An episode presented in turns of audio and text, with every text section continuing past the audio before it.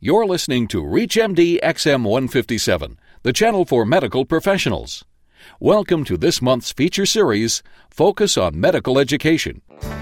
Did a mentoring program help influence your medical career? You are listening to ReachMD XM 157, the channel for medical professionals. Welcome to a special segment on medical education.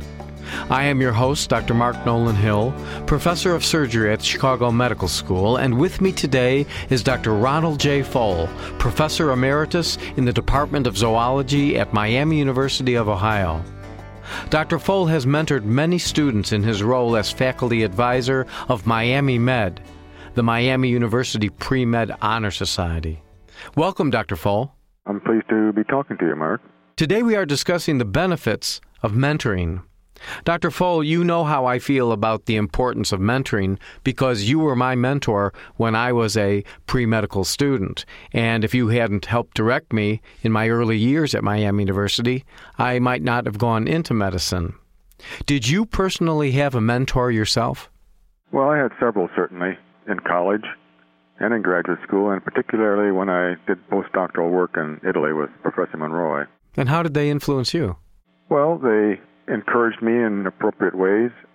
I had no idea really what direction I was taking when I went to college, but the work that I did with them in the lab and so forth encouraged me to go on to do graduate work in biology, and particularly in developmental biology.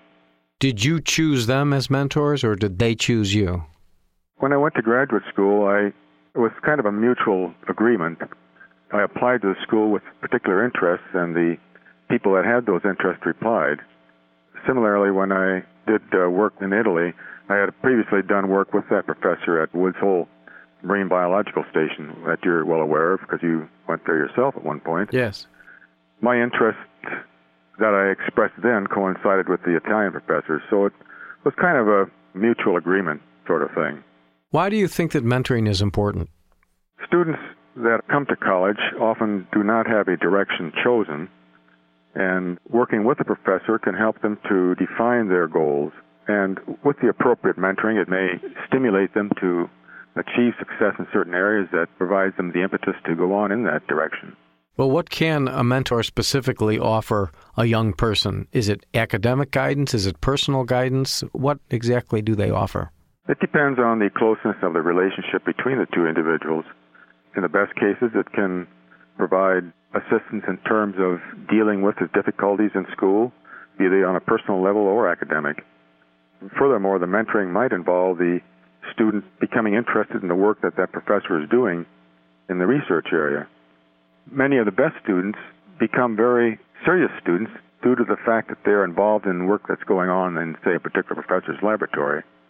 That's a good avenue for many students. Of course, that's probably not something available to all the students you know, I encourage students that are interested in medicine to work with the professors in the laboratory because it helps them to learn scientific technique, among other things, and to deal with problems in the scientific world in an appropriate fashion that can lead them to solving problems. Certainly, problem solving is an important uh, aspect of medicine. Should someone have only one mentor, or should there be more than one mentor? Oh, I don't think there's any necessarily any reason that it has to be limited to one person. No. Is mentoring in this day and age considered an old-fashioned concept? No, I don't think so. Why is that? Because since I've left the university, I still see many of the professors there engaging students in work in their particular area of research. In that regard, I think the mentoring still occurs. However, I think there is a danger if the institution becomes too oriented towards research to the extent that it leaves the professors little time to deal with students on a more personal level in terms of guidance in coursework and in other personal areas that students choose to talk to them about. So the advising, I think, in some cases, if the research becomes too important in the professor's career, that it doesn't leave him or her enough time to deal with students in other areas, other academic areas, other than the fact that they're working in their particular laboratory or research area. How would a student ever know that? I'm speaking largely about the availability of that professor to other students in his classes, other than the ones that are working with him in the laboratory. And uh, the student may find that the professor's door is more often closed than not, that he or she doesn't have access to the professor. Is the size of the university important? Well, I think it is important to some extent, yes. Miami, for example, is probably a pretty good sized institution at 15, 16,000. That includes graduate students to some extent. I think that's an appropriate size where if the professor is of a mind to, he or she can find time to deal with the students on a pers- more personal level. If the institution gets too large, student body is too large, the professor student ratio becomes a bit too large in terms of students per professor. It makes it less likely that they will get as much personal guidance as they would in smaller institutions. I personally came from a years ago from a small institution that was less than a thousand, and obviously in that uh, kind of situation you can have a lot of personal contact. If you have just joined us, you are listening to the Clinicians Roundtable on ReachMD XM157. I am your host, Dr. Mark Nolan Hill, professor of surgery at the Chicago Medical School, and with me today is Dr. Ronald Fohl, professor emeritus in the Department of Zoology at Miami University of Ohio and faculty advisor to Miami Med, the Pre Med Honor Society at the university. We are discussing the benefits of mentoring. Dr. Fohl, are there programs specifically designed to mentor undergraduate students, or is this a more spontaneous process? Well, I think it's both. Since I've left the university in particular, they've been developing some programs that expose students to medical practice, for example, at a, at a much greater degree than when I was there. Part of that is the what, something they call the Mallory Wilson Center at our institution at Miami University. And what does that do exactly? Among other things, it hosts preceptorships, with which you're very familiar, I think. Yes. And it sets up these preceptorships for students where they can work with uh, medical people for, I think it's one week, is it? Yes. One week during the year, during holidays, or during the summer. In that way, they get a sort of mentoring from a medical doctor that exposes them to the practice of medicine, which I think is very important for these young people to become more familiar with before they make their decision to go into medicine. Do you think they're too young to really handle that type of preceptorship? No, I don't think so. After all, uh, if they're 18, 19, 20 years of age, they're adults. Inexperienced, perhaps, but uh, I think they are capable of handling that. That particular center that I'm referring to also sets up a class that exposes them to various aspects of medical practice.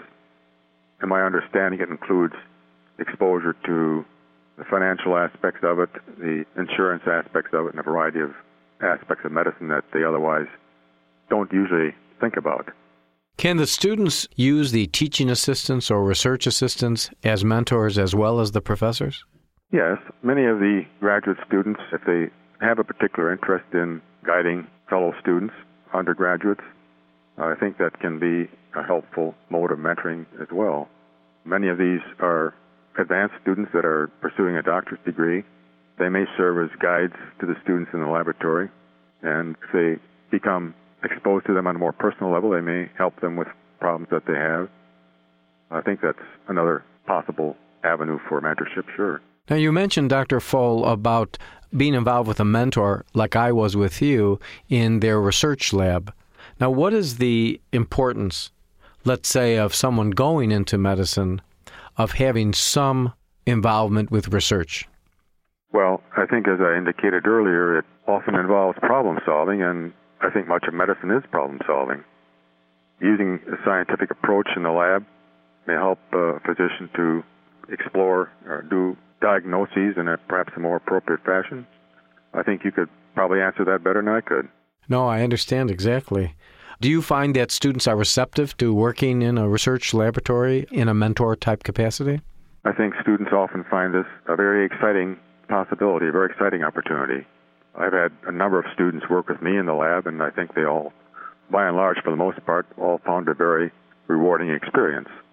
To pursue a problem and try to solve a problem and come up with a solution. That's not always the case, but often it is. Do most of your professors feel similarly? I think most of the profs there do find it a worthwhile experience having students in the lab, as well as the students finding it a worthwhile experience. To my knowledge, most of the profs at the university here at Miami do involve students in research, and they often make significant contributions. Well, how exactly do you benefit by having a student as a preceptor? Well, the research often involves a lot of work, and the more hands there are, the more work gets accomplished. So it's a benefit to the prof often to have students working in the lab. I want to thank Dr. Ron Fohl, who has been our guest. We have been discussing the benefits of mentoring. I'm Dr. Mark Nolan Hill, and you have been listening to the Clinicians Roundtable on ReachMD XM157, the channel for medical professionals. Be sure to check out our website at www.reachmd.com, which now features on demand podcasts of our entire library. For comments and questions, please send your email to xm at reachmd.com. And thank you for listening. Tune in each hour for the ReachMD feature series Focus on Medical Education. We thank you for listening to ReachMD XM 157, the channel for medical professionals.